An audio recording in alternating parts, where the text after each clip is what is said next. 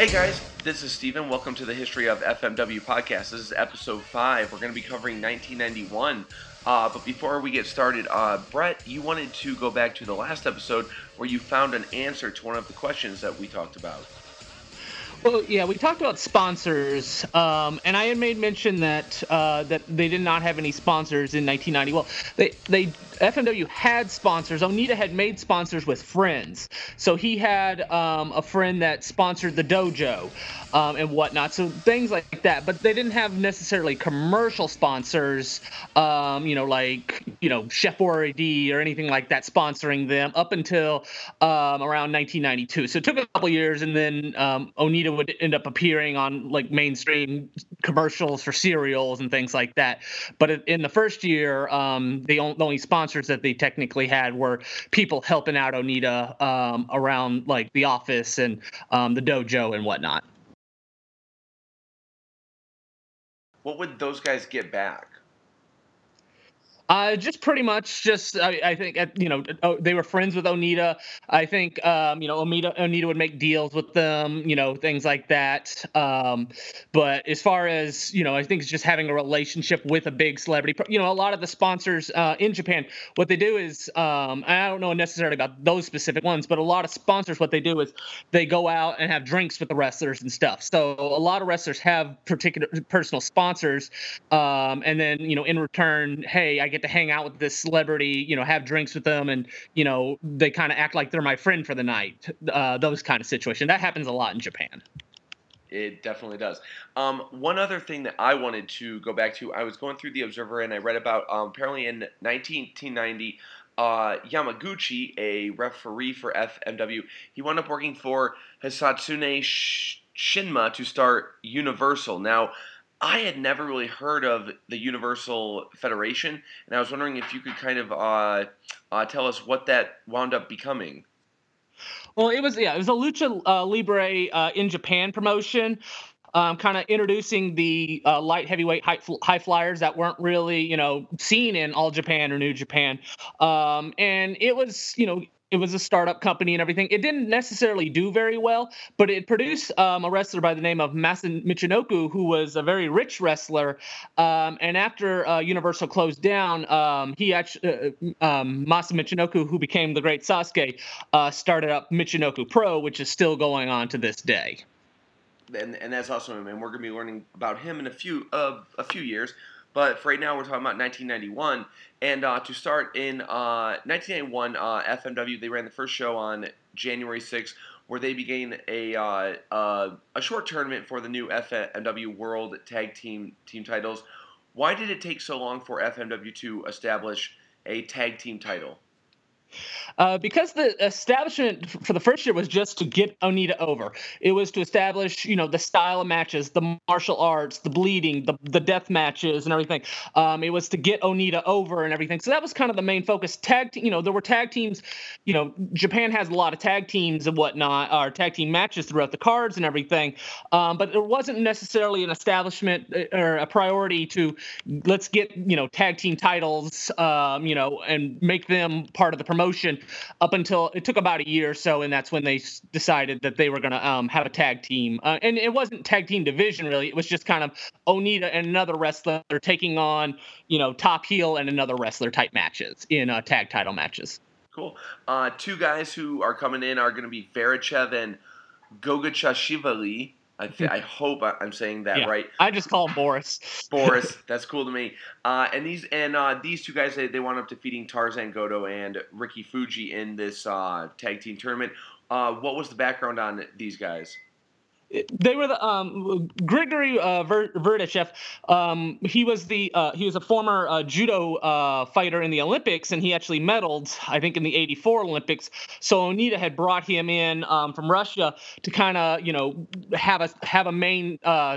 A main event, big show match with him. So they pretty much brought them in to get them over and get the judo style over to set up the Onita match in the near future. Awesome. And just to say, in the main event, Onita would team with Sambo Asako to defeat Mr. Pogo and the Gladiator, Mike Awesome, in the main event. Now, in the Observer, Dave said that this match left the building in pieces. What type? I was trying to find this online, and I couldn't find it. What type of match was this? It was pretty much a match where they just brawled all over the building, threw chairs all over the place. Both Onita and Pogo bled everywhere. You know, just one of those kind of chaos, you know, brawling style matches that, you know, that FMW had started getting really popular in 1990 using. Now, I'm going to ask this again later, but I may as well say it now. Is there any worry when these chairs are flying? You know, because in these types of matches, I've seen them, the chairs are just flying all over. Is there any worry that the fans are going to get injured, and is there any type of rule or law with, like, the building? I don't think there's a rule or law. I think, you know, Japan is very more loose than it would be in America. That's how they're able to get away with it. The announcers are always screaming, you know, move out of the way, get out of the way. So fans know they need to move out of the way. You know, there's always that possibility. You know, obviously the wrestlers are trying to avoid, you know, ever hitting anybody. I think if they end up hitting them purposely, obviously they're going to get in big trouble. But I haven't heard any story about an accident or anything like that, or, you know, a punishment as a result of an accident. And like we mentioned in the last episode, you know, Karisu, you know, he got in too close to a fan and, you know, and punched him. And, you know, so Onita fired him, you know, so they had those strict rules about that. But as far as like accidents or anything, I'd never heard of, you know, a fan necessarily, you know, getting injured. And if they did, you know, nothing like they got sued or anything like that. Yeah, that's what I was thinking. I'm like, if you can throw chairs all over and chase fans, what did he do to get fired? I'm wondering if he pulled a knife on someone or something. But okay, just to note, the tournament it finished on January 15th in Sendai, where in a rematch, Pogo and Mike Awesome, they defeated Onita and Asako to win the title in front of 4,351 people, so FMW is still drawing strong. Also during the tour, the women's matches are becoming a bigger and bigger part of the company. Most shows are having 2 or 3 women's matches on each card, and the WWA women's title is becoming a more featured title. I'm just curious, what is the impact that this is having on the magazines by having the mixed promotions? Like, I know at that time the All Japan Women shows were famous for being like 90% women, and I'm sure the FMW, it's more switched. Is there acceptance of this, or are the fans pushing back? Pretty much Megumi Kudo at this point and Combat Toyoda are the only ones really getting over. And I mean, as far as magazines go, for the most part, they're still actually in the back of the magazines with the undercard. Megumi Kudo ends up getting a high profile position in a cover of Pro Wrestling Weekly in March of this year. And so that's a really big deal. And that actually became a really famous magazine cover. So pretty much it's still, you know, it's getting more accepted, but it's not anything that's super overwhelming. This is, you know, really popular because, like I said, the matches for the most part are still, you know, in the back of the magazines. One more question about the women. Dave wrote that Norito Tateno of the Jumping Bomb Angels is going to retire in March, and that Tatano may just leave All Japan Women and possibly go to FMW, showing that FMW is a viable alternative. What are the politics of All Japan Women retiring the female wrestlers? When a girl's 27 or 28, they want them to go all out. They want them to be, you know, physically, you know, be able to work as hard as possible. But, you know, they can't, they didn't want the girls, you know, doing this for 20, 30 years. So they set a limit on how old they can be. And then, you know, they retire because also they felt like that, you know, the girls were starting at 16, 17, you know, that gives them 10, 11, 12 years to, you know, perform. And at that point, they don't want their bodies breaking down. And they want to be able to. They want to be able to move on, you know, to the next set of superstars. You know, they felt like it was kind of okay. You know, it's been 10 years, time to move on to the next group of wrestlers. So they put that time, you know, that time limit pretty much, so that no girl could go be wrestling into their 30s or anything like that. And you know, it's such a hard style to perform. You know, it's going to end up, you know, they felt would cause long-term injuries if they kept performing. Cool. Now, the next show won't be until February 26th, and then the next show after that won't be until mid to late March. Why are there such long gaps between shows here? They just wanted to focus on the Corrigan Hall shows for this set. You know, usually it was only one show a month for Corrigan, but this one was kind of focusing on two back-to-back nights of Corrigan Hall. And, you know, Onita might have had, you know, certain plans to go to another country or something like that, you know, to scout other talent. So that might have left, you know, certain days open that he needed to be away. But like I said, the main focus was just promoting these two shows for the month. Speaking of new talents, a name that jumped out at me is Pandita debuted on this show.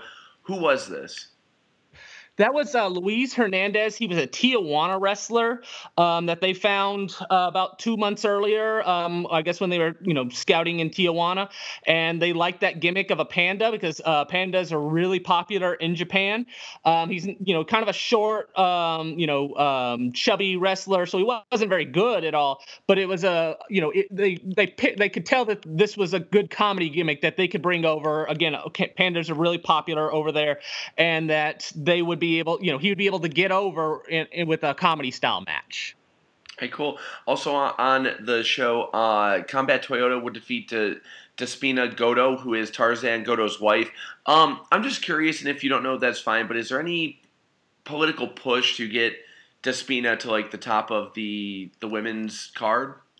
Well, at this point, she's actually was on her way out. I don't think she lasted that much longer after this time period. She was pushed as a monster at the beginning, and that probably is due to, you know, Goto being married to Goto, but also she just had more experience. She'd been around in the 80s as an American wrestler and whatnot. And, you know, in Japan, seniority goes a long way. So here you have, you know, a bigger woman, bigger than the town. She's got more experience, and, yeah, she has a little more political pull. So she was, you know, pushed as a top girl in 1990. But like I said, by 1991, she actually was on her way out. So she's going to, there's not that many more shows that she appears on at this point. She doesn't go into 1992 or anything like that. Brett, I don't know if you know, so I'm just going to ask once, and I don't mean to break up the timeline here, but I'm seeing a lot of stuff online right now that Tarzan Goto is on, like, a television show right now. They did a segment on him getting remarried. Oh, okay. Yeah, he had, he appeared last month. I think I mentioned this in the last episode. He appeared on a dating game show, or not a dating, a newlywed show with his new wife, and that was about a couple months ago or over the summer. And then this last week or so, they appeared, on a segment on national TV, just kind of going over, his new marriage and everything. And right. He appeared on the show, and they showed him at his restaurant and everything like that. All right, cool. Yeah, I was seeing it on Twitter, and the translations weren't doing so well, so I thought I'd ask.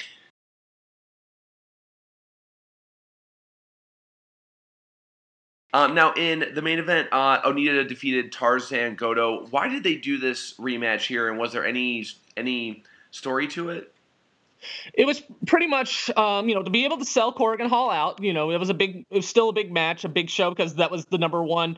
At this point, Goto had turned face after their Shido match, the exploding barbed wire match. So Goto turned face. So it had returned back to Onita's the number one face, Goto's the number two face. And so they knew they could draw with that, you know, because it still had value. But they also wanted Onita to win because he was going to be taking on Grigory Verdyshev in the next show. And he was actually going to end up losing that match. So Onita wanted to have a high-established win before he ends up losing the next show. I just always wonder, there's always a story about how Randy Savage never beat Hogan. It seems like Goto never beats Onita. Is there any resentment there, or is it just business? Well, he beat him at the very first time they fought, then after that, Onita beats him every time. There ends up being resentment. I mean, well, we'll get to that in 1995, I imagine, when Goto pretty much leaves the company as a result of Onita not doing the job for him. There ends up being resentment, you know, a long-term resentment as a result, but it's down the line. Cool. Now, not on the show are going to be Mr. Pogo, Mike Awesome, a few of the other foreigners. Why are they not on this show? because it wasn't a tour. It was just those two shows. And Mr. Pogo was living in Puerto Rico at the time. Mike Awesome was living in America at the time, in Florida. So they didn't want to just fly these guys in just for two shows. Usually, you know, it's the standard tour of, you know, 6, 7, 8 shows, you know, for the month. That's when they'll fly them in. But for two shows, they felt like, you know, we could just pack up Corrigan Hall by ourselves with, you know, Onita taking on, you know, Goto or Verdyshev. And they were, you know, they were right. They sold both these shows out. So it was kind of one where they didn't want to spend the money to fly anyone that they didn't need to. So at this time, was Pogo still, was he still wrestling there?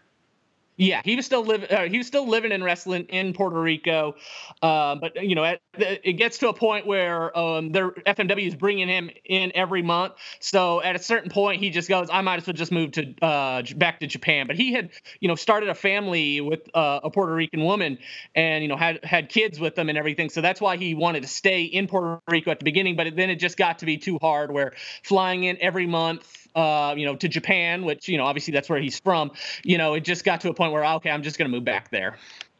The next night on February 27th, as he said, they ran back-to-back shows at Kuroken, and they were both sold out, 2,000 plus people.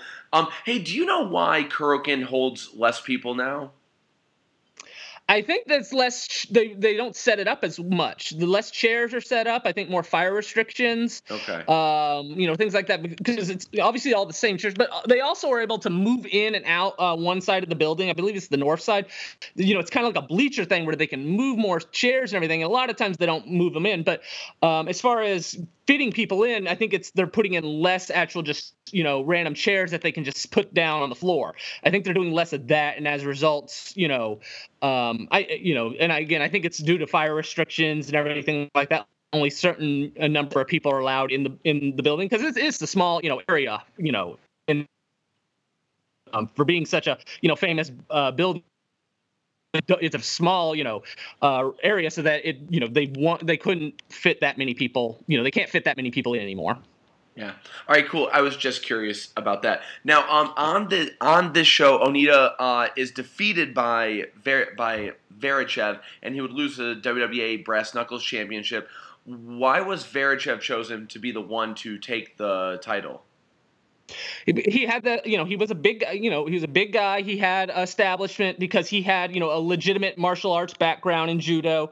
You know, they liked him. You know, he got over, you know, he worked really well. All the wrestlers really enjoyed him and everything. So, you know, they just kind of, and Onita saw this as, you know, I lose to him and I'll beat him on a bigger show and he'll make money. And it did.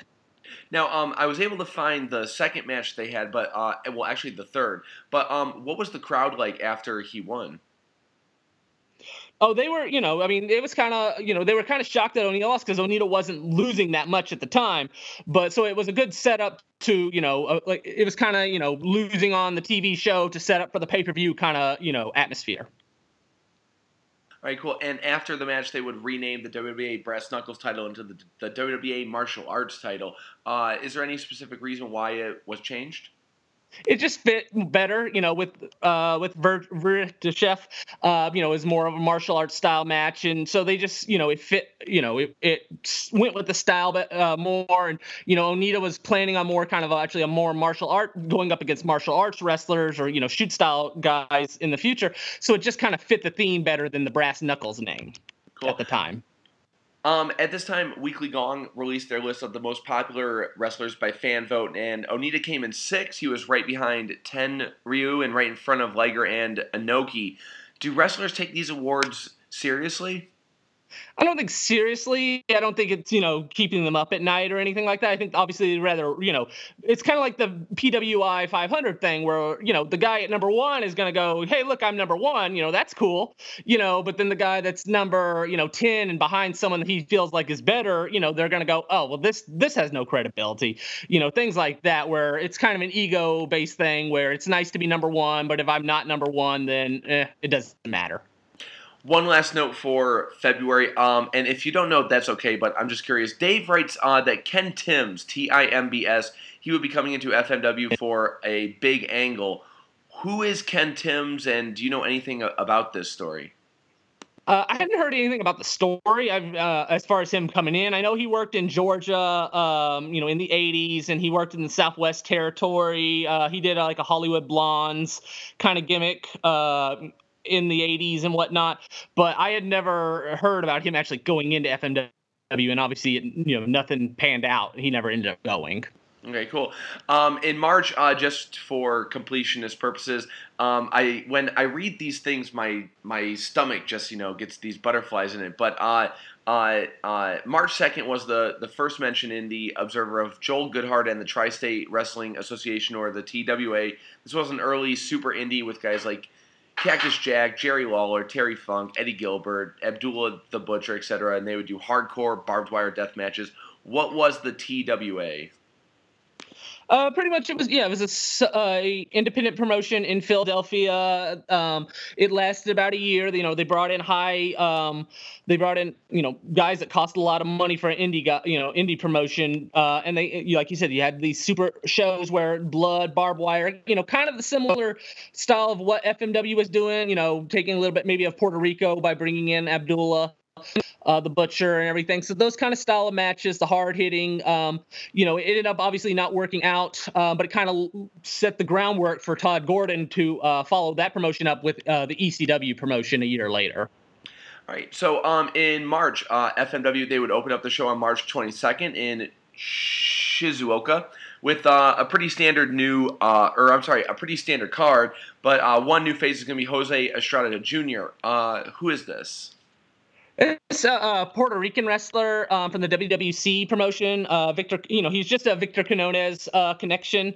So Victor brought him in for the show. He ended up coming back to FMW in 97 as the Black Hayabusa. And then he ended up leaving FMW to go to WWF, where he was with Savio Vega's Los Boricuas group in 97. All right, cool. And the next night on the 23rd, FNW, they ran the Saga Sports Center. The show drew over 4,000, and the main event was this elimination eight-man tag team street fight. What was the Saga Sports Center, and why did this show draw so many people? It's a Saga's in southern Japan, in the Kyushu area. Just kind of a different style of match. Having that elimination, 4-on-4 hadn't really been done, and just at this point, Onita's popularity is just getting bigger and bigger, and it's getting that name of here's blood and barbed wire, and these wild street fights, and fighting all over the crowd, and things like that. So it's just picking up, and it's just certain shows are gonna do better than others. But yeah, like I said, the just that new kind of style of match of of elimination and certain multiple people getting pinned in the same match just drew more of an interest than usual even. Cool. The next show, it's going to be on April 28th in Kanagawa. A few new names that came about. There's a wrestler named El Profeso in the main event, and he'll be on this tour, and he does a barbed wire death match as well during the tour. Who was this? I couldn't find really any information on him, but I believe, because I was watching his matches, and I believe it's the Wizard that we had talked about a couple episodes ago, that he was from the Texas area, and he came in with Wild Bullman. And so it's the same masked guy. Like I said, I don't have a name or anything like that, but it looked exactly like him, and it's definitely an American masked wrestler wrestling under that name. All right. Also on the show is going to be Horace Boulder. Tell us about Horace. That was Mike Awesome's cousin. The Gladiator had just the Gladiator just was getting more and more over, as this big guy that was really impressive, and so they kept bringing him back, and he needed a tag team partner. He'd already, his only kind of a relationship in FMW at that time was with Mr. Pogo and everything. So they decided to bring in, they wanted to bring in more, big foreign guys that were willing to wrestle, in barbed wire street fight kind of matches, and so pretty much with his connection, he brought in his cousin Horace Boulder, who's also related to Hulk Hogan. All right, cool. And also on the show, I'm just curious. So Grigory Farachev, the new WWA Martial Arts champion. He defeated Ueda in the mid-card, and throughout the tour, he's kind of in the mid-card, the third, fourth, fifth match. Why isn't he in, like, the main events?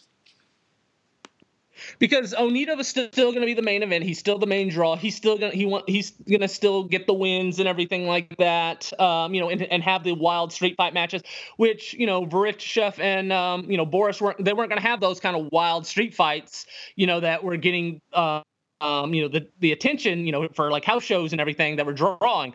So, you know, they wanted to keep him strong, you know, to set up the match in the future against Onita and everything. So, you know, and get his name out there, you know, have more people know who he is and whatnot to set up the match. But they didn't want him losing to Onita. They didn't want, you know, anything like that. They kind of wanted to just, you know, wait till, you know, for them to cross paths. And, you know, in the meantime, they're going to have Onita, you know, be in the main event and, you know, get the wins and everything. All right.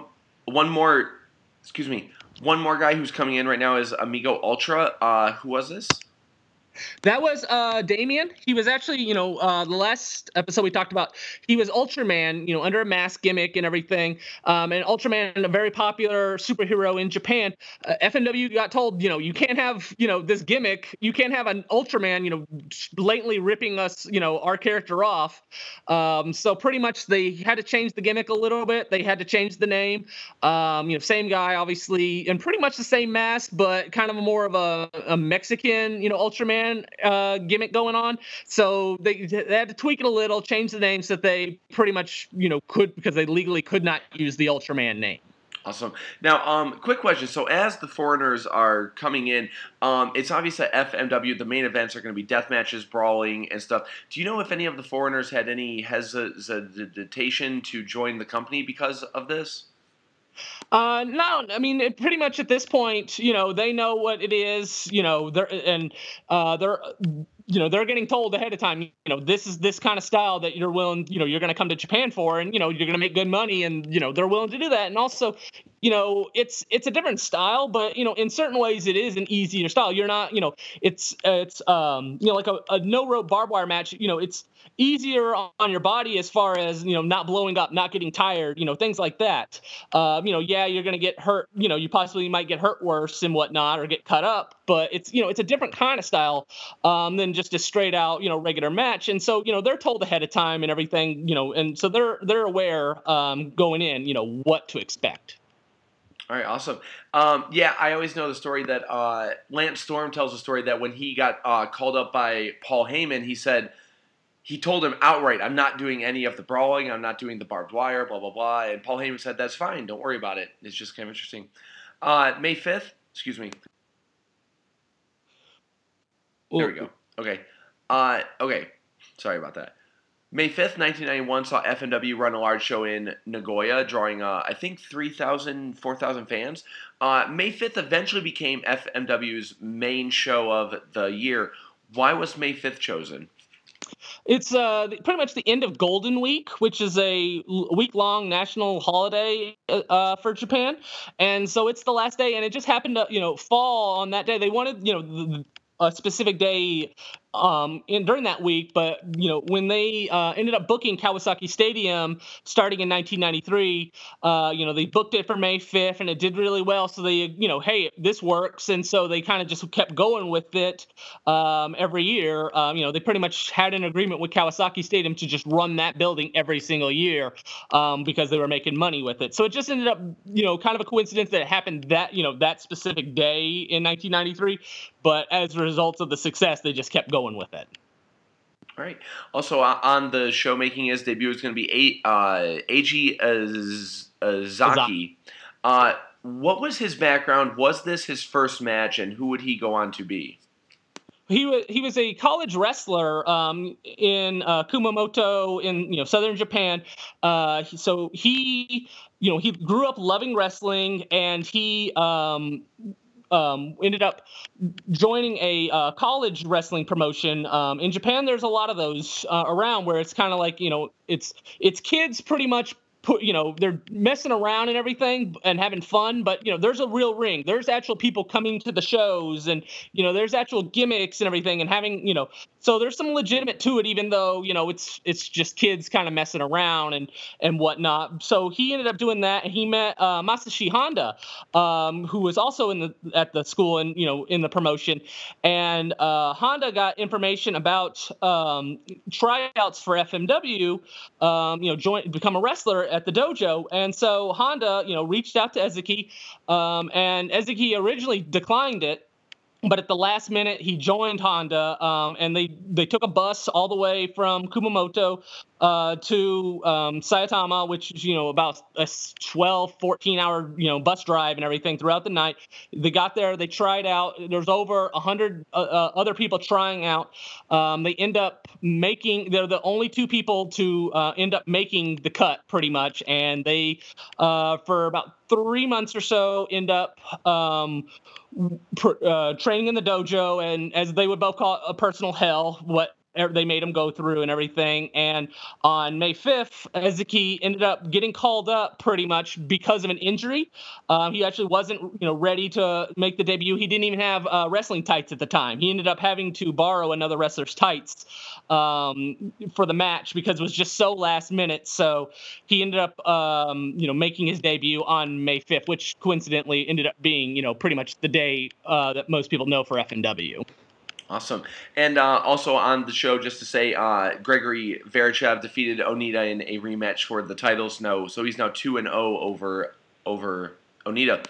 The next day on May 6th, they held an outdoor show at the Osaka Expo Festival Land in front of about 7,000 plus fans. When FMW runs these festival shows, what is the promotional split like? Are they in charge, or is the other company in charge? Yeah, they're in charge. This is pretty much just an outdoor event where, you know, a lot of people, it's kind of like a fairgrounds. You know, they set up everything outside. So there's already people kind of around and whatnot. And, hey, come over here, and there's a wrestling show going on. So, you know, they're, you know, obviously they're paying, you know, probably higher rent to be able to run, you know, this popular area, this popular ground area, you know, that people already are going to be at. But, you know, they're going to get the full, you know, rent, or they're going to get the full gate and everything, just pay a higher rent to be able to run the show. And I'm just curious, I've been to a few of these types of shows. Do you know if the tickets are the same? Are they cheaper? Are they more? This show specifically is the same. Nowadays, they end up being either cheaper or even free. A lot of people, a lot of promotions in Japan, it's a way to get their name out there and, you know, to get people that don't know about the promotion and see what it is. So it was more of, you know, nowadays it's more of just to get attention on yourself. At this time, you know, this was just specifically like, hey, we're going to have a big show right here, you know, and so the prices were normal and everything. Cool.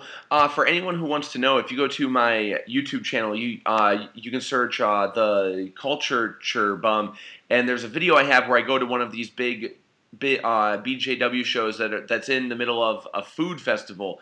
And in this case, it's free, and it's mostly children and old women, to be honest. But yeah, it's a way to get more eyes on the product, and these are pretty common all over the country. You see them a lot. Also on the show, Grigory Verdyshev, he would defeat Tarzan Goto in another title match to secure his place, I guess. Combat Toyoda defeated Megumi Kudo in a tag match to set up their later bigger match in the next month. And in the main event, Onita defeated Mr. Pogo in a landmine death match. This is actually, there's actually a very famous clip. They show 1 second of this on one of those A&E, the history of wrestling, that it blew my mind when I was 12, and I was like, what is this? And it was one of the first times I knew I had to find out what this other wrestling was. On the outside of the ring, they have these barbed wire boards with landmines that create these giant puffs of smoke. Well, fire, really. How did they make these explosions?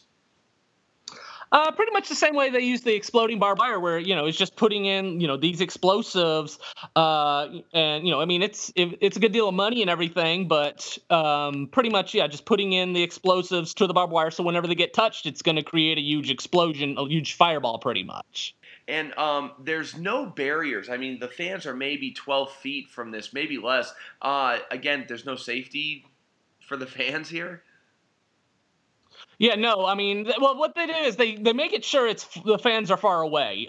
You know, usually when it comes to any type of explosion matches, they have to run a certain, you know, area that's big enough, you know, to fit this. So, yeah, they make sure the fans are so many feet away to where none of the explosions are going to hit. And as far as I know, all the years I've heard about, they've never had any, you know, incidences of a fan, you know, getting, you know, any bit of the explosions or anything like that. So they make sure they're far away. There's been a couple instances at the CZW TOD shows where fans will jump the barriers and they'll jump through a gimmick, you know, some light tubes or something. And I can just imagine what it would be like if they jumped on these fiery explosions. Yeah. Well, you know, Big Japan will have glass all over the, you know, the fans are, you know, especially at Corrigan Hall, you know, glass is flying all over in the first couple rows and everything. So, but as far as explosions, yeah, they make sure they're far away. Yeah, and also if you go to Freedoms, you'll have thumbtacks all over. If you're sitting on the floor to a Freedom show, you'll have thumbtacks in your shoes all over. It's pretty wild. I just wanted to ask one more. What is the safety of this fire being so close to the wrestlers? I mean, does it extinguish so fast that there's no real danger, or do they have to be very knowledgeable of where the explosions are? Yeah, they got to be knowledgeable, not to be in the way of the certain, you know, where the explosion takes off. You know, they're told ahead of time, you know, make sure you don't hit this part. It will, you know, you could get severely hurt. The explosion sometimes, I mean, very rarely, but I know there was one about 4 years ago. Onita went through exploding barbed wire, and a fireball pretty much came from the exploding barbed wire and burnt his arm up. So, you know, there is still the danger and everything. It's, you know, it's uncommon, but it has happened. But like I said, they're specifically told, you know, hey, this is where the explosion's going to take off. Do not land here. One last note, during the match, there's one part where Onita, he falls out, the explosion goes off, and as he's getting back in the ring, the second one goes off. And was this planned, or were these actual pressure-sensitive mines? Yeah, it's pressure. You know, it's something where he got touched and it, you know, took off. So I don't think that specific spot was planned. You know, but again, he was kind of far away from it so that it, you know, there was no severe damage or anything like that. But yeah, I think that specific time, you know, that was an accident. I think he took a wrong step when trying to get up. All right, cool. And after the match, they did a big angle with Pogo and Quiñones. If you want to go over that. Pretty much what it was is they wanted to tease that Mr. Pogo was going to turn face. So Quiñones got really upset over Pogo losing yet again to Onita. And so he gets really upset at Pogo and starts, you know, berating him and everything. And then so Pogo attacks him and, you know, just set up, it looks like a Pogo face turn coming forward. All right, cool. So to go over the background of the show, I don't know if you know, but Dave writes that a fan died shortly before the event started. Do you know the story about this? Yeah, so the way they had set it up where, you know, there were seats and everything, but there was also like elevated people could just kind of like sit up on some like high areas and everything, not like – kind of the best way to describe it is kind of like imagine like a truck is just, you know, like a big truck, a big wheeler kind of truck, and imagine people being allowed to just kind of sit up on that, you know, on top of those, you know, so their fans just kind of, you know, kind of making their own seats since it was a festival and everything, and one person just ended up falling from the high area and fell to his death, sadly. And is there any law about who is responsible? I never heard anything as far as, you know, FMW taking any heat from that. You know, I know it was a really big issue, you know, with the wrestlers and everything. But I never heard anything as far as like legal problems. I would imagine it's the festival that would actually probably take the hit if anyone were to, just because that was, you know, their setup and everything. Because I don't know necessarily if the fan had specifically, you know, the fan had not bought a seat in itself, like a chair or anything like that. It was, you know, like I said, he was sitting at a high area that was kind of set up by the festival. All right, cool. Now, okay, so going into some business, which is going to carry us into the end of the show probably. So off camera, Onita has signed a deal with a laser disc company, which was never that big in America. Were they bigger in Japan? It actually was just a video company, and they were willing to do laser tapes. It was the BMG video company, which carried the FMW videos up until Onita's retirement. And they had a laser disc section that pretty much didn't do very well because they only made about 4 of them or so. So I can't say it did well considering it didn't go, more than a year of doing it, of them making them. So, but it made FMW Onita a lot of money at the time. Do you know if FMW was the only company putting out that standard? I haven't heard about New Japan or All Japan doing any laserdiscs. I think it was just because this specific company was willing to do them, and that's why FMW laserdisc videos were made. Cool. Now, famously, Onita received $25,000 as a signing bonus, and we'll go over that a little bit later. And also, Dave wrote that there were 9 cameras for this show, which is a lot by any standard. And I will say, if you watch the video of the show, there are a lot of camera cuts and for the big explosions and stuff. But anyway, so with all of this new money coming in, where is the money going? If there's still, I'll let you say it, but yeah, where is all of this influx of money going to? Mostly Onita. Onita's getting a big share of the money. It's going into the company as well. The company is growing and growing, but Onita's, check is getting bigger as well. And, wrestlers are getting paid more. The foreign wrestlers are getting, really good deals and everything. And Onita would end up using that money, the growing money, to end up bringing in more talent going forward. But at this time, it's Onita's getting a nice car. Onita's, getting a nicer house and everything. He's kind of taking advantage of, this new money that's just now, it's getting really good money. And, like I said, it is going to the company and everything, but Onita's still the number one priority on, where this money is going. Awesome. The next show is going to be on May 15th. A new member of the roster is going to be Delta Dawn. Who was Delta Dawn? She was Rhonda Singh, who is who also is known as Bertha Faye in WWF. So she was a bigger Canadian women's wrestler that wrestled against Alondra Blaze and all that in the mid '90s in WWF. So they brought her in to kind of be a monster women's heel against Megumi Kudo. Okay, cool. Missing from the show, just you kind of answered it already, but Eiji Izaki is not on the show. Why wasn't he continued to put on shows? Yeah, he that May 5th show was just, he was just an emergency tag team partner because there was an injury on the show. So he wasn't supposed to actually wrestle. So he actually did not even consider the May 5th show as his actual debut, even though it was his first match and everything. He still had about a couple more months until they felt he was ready. I don't know if you know or not, but at this time, who are the other guys who are in the dojo waiting to debut? At this time, it's just Masashi Honda because they were the only who has later become Mr. Ganosuke, because they were the only ones in that class in the 91 class, that made the cut and everything. At this point, all the 1990 FMW dojo wrestlers, they either had already debuted or they were gone. They'd been cut. All right, cool. Now, despite the excuse me. Okay. Despite the babyface angle at the end of the May 6th show, Mr. Pogo on the cards. He appears to be teaming with heels and foreigners throughout the tour. What happened at this show that, what angle was there at this show?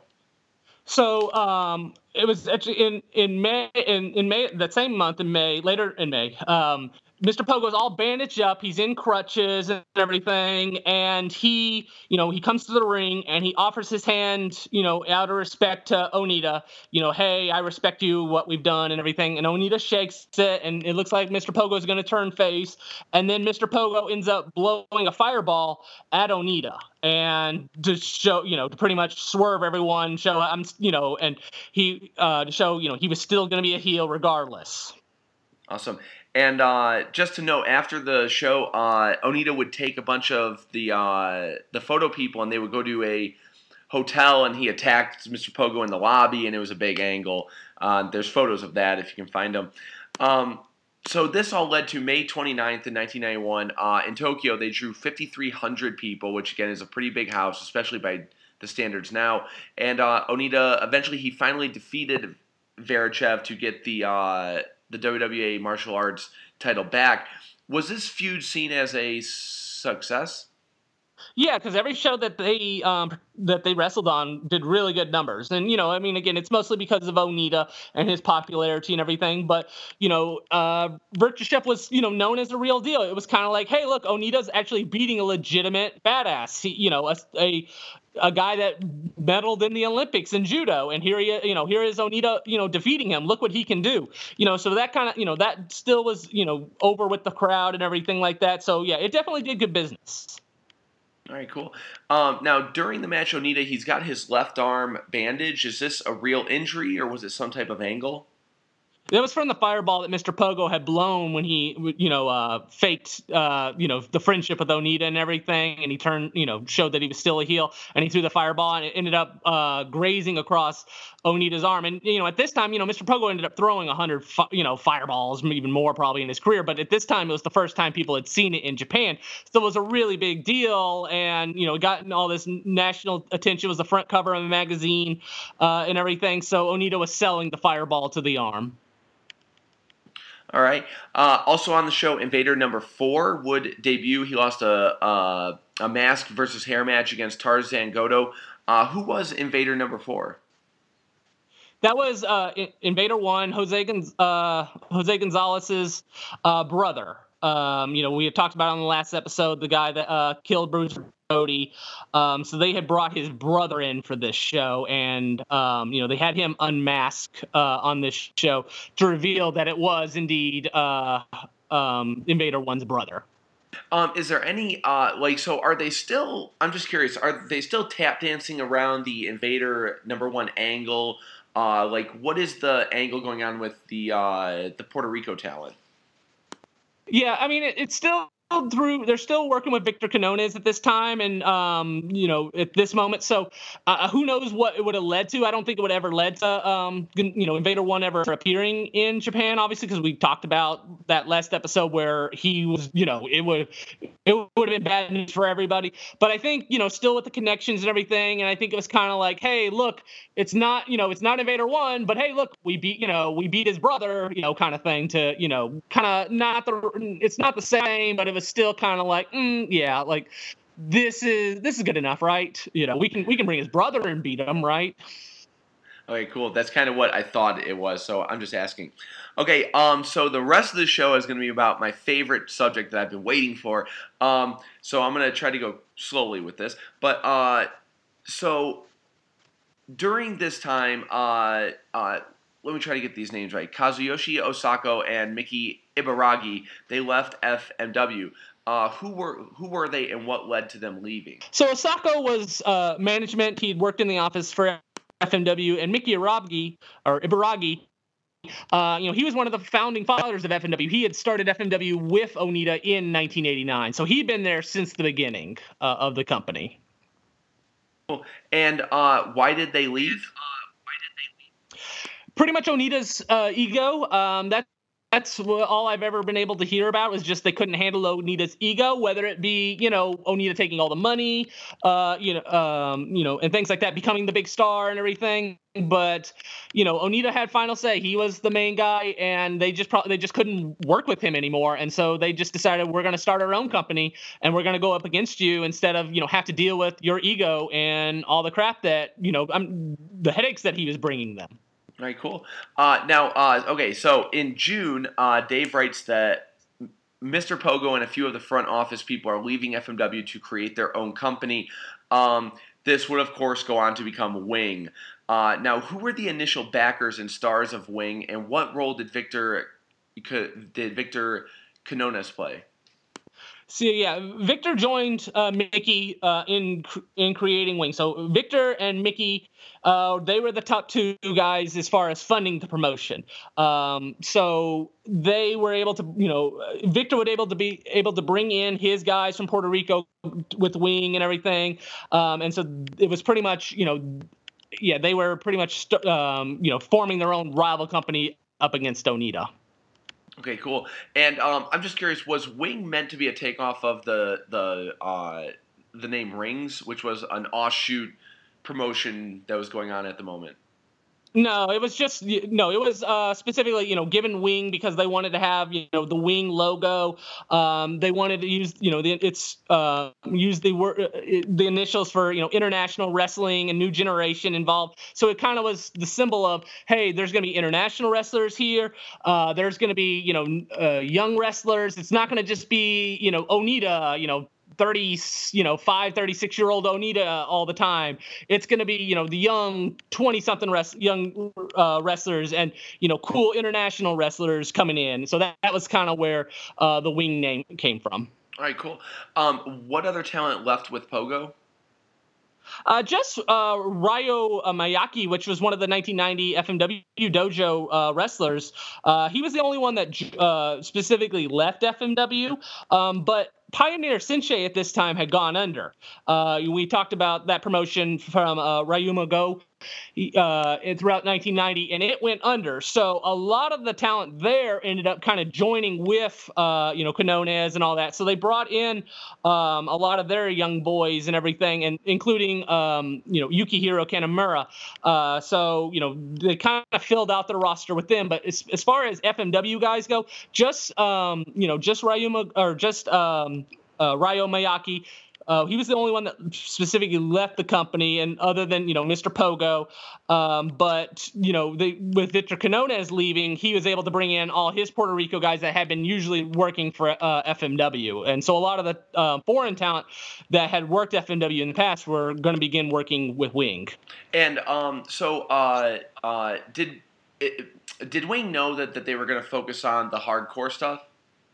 Yeah, they knew with Mr. Pogo as the top guy that, it was going to be that type of style of match and everything like that. You can't have, All Japan type wrestling or New Japan type wrestling with Mr. Pogo as, your number one main star and everything. And also I was going to mention that, Mitsuhiro Matsunaga, who had worked with FMW, in 1989 and 1990, he and Ayagi had left FMW because Pioneer Sensei had offered them more money. And so when Pioneer Sensei went out, Matsunaga ended up, joining with Wing, and they focused on they kind of found their top babyface in Matsunaga working the death matches, which at the time, he was still kind of known as a karate guy. Okay, cool. I was going to ask if Pioneer Sensei was starting to do the hardcore as well, but I guess not. I have just so many questions because Wing is just so cool to me, the idea of it. Quickly, a couple of the talents that Wing were hoping to get was one of them was Yoshihiro Asai. Who was he at this point? He'd been working he had worked in Universal in 1990. He would end up obviously becoming Ultimo Dragon, which, so he was living in Mexico at the time, and they had made a contact to him to try and bring him in. Obviously that didn't work out, but he, had kind of developed a little bit of a reputation in the Universal Pro, but also, he was getting a bigger name in Mexico at this time under Ultimo Dragon. Like I said, Wing couldn't afford to bring him in, and he ended up going to the SWS and Tenryu's promotion. All right, cool. Now, before this happened, FMW, they were promoting a show that would be in late June. There would be a rematch between Onita and Pogo. So, like, how much? I'm sorry. When the split happened, was the office like shocked? I think it wasn't shocked, but I think it was kind of like, okay, fine, leave. You're leaving the winning team here, to start up your own promotion that's not going to work out, So it's kind of, very, bitter feelings at the time. But I don't think it was shocked. I think, there were probably, shouting fights and everything. Onita is very stubborn. Onita is very ego-driven.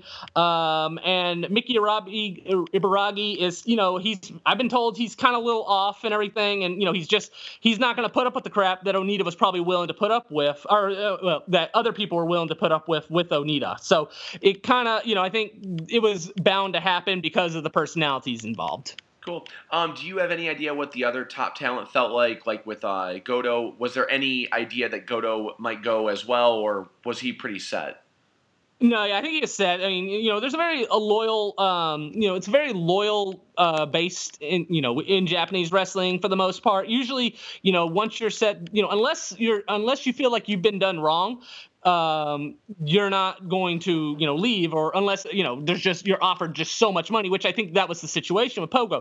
Pogo was just offered so much more money to join Wing than he was getting at FMW at the time. And Cool. He was never going to get that money with Onita on top. Cool. And one name who I don't think we've really discussed in this series, except for the first little pre-show episode, but is Shoichi Arai.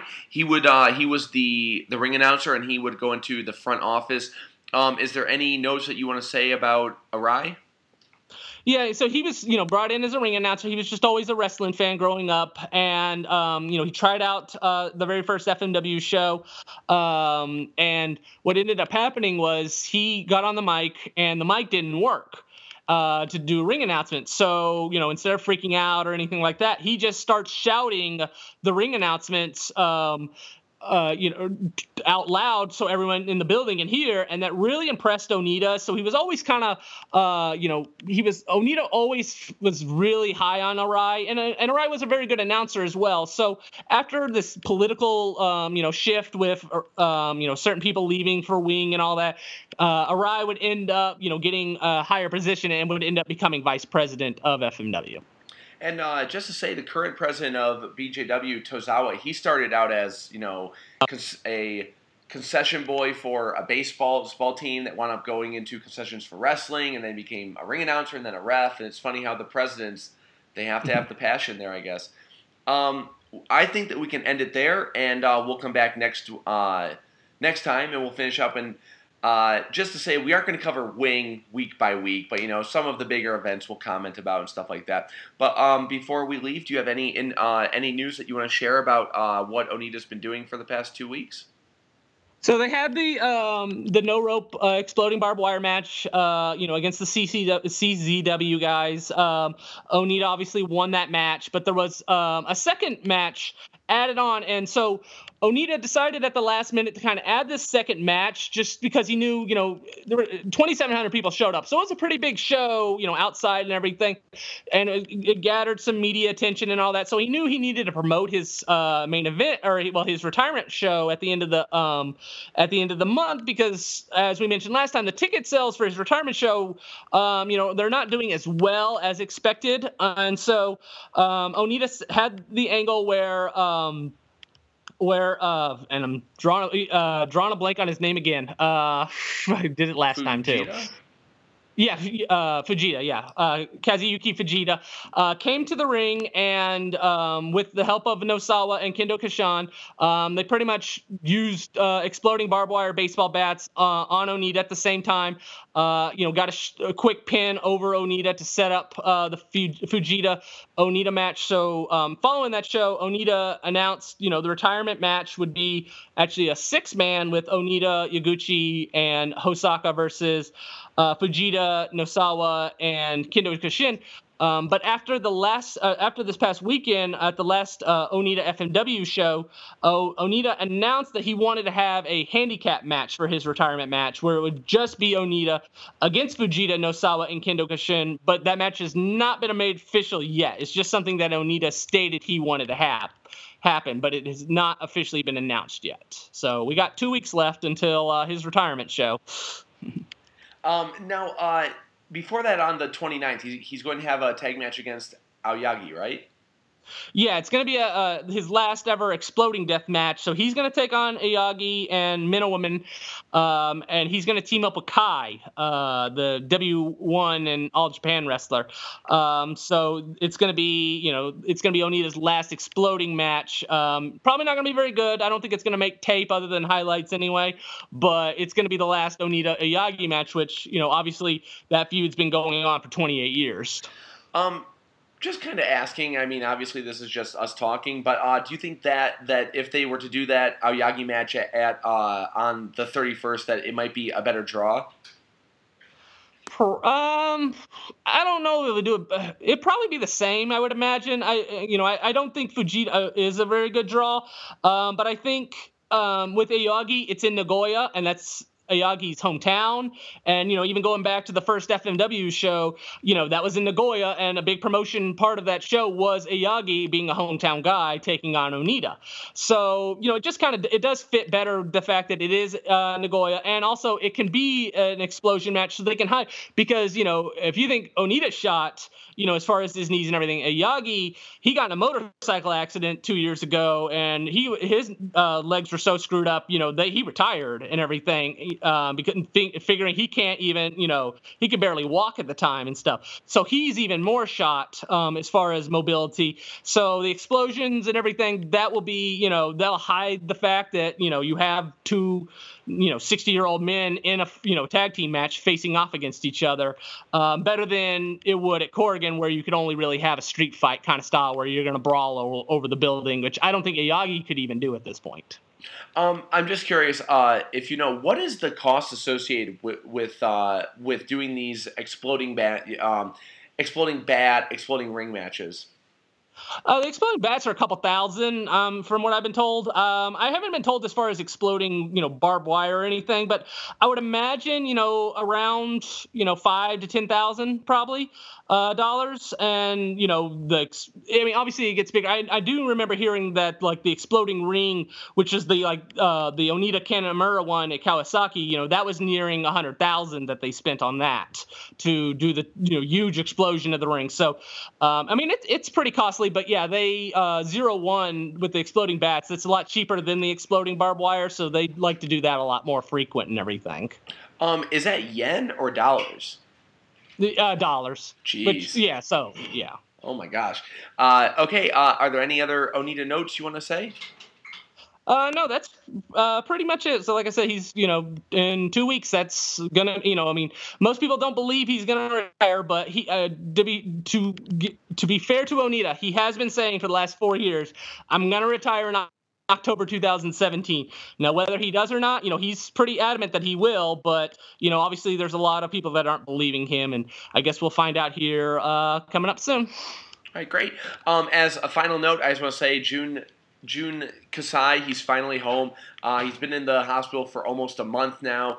And if you add up both stints, it was over a month.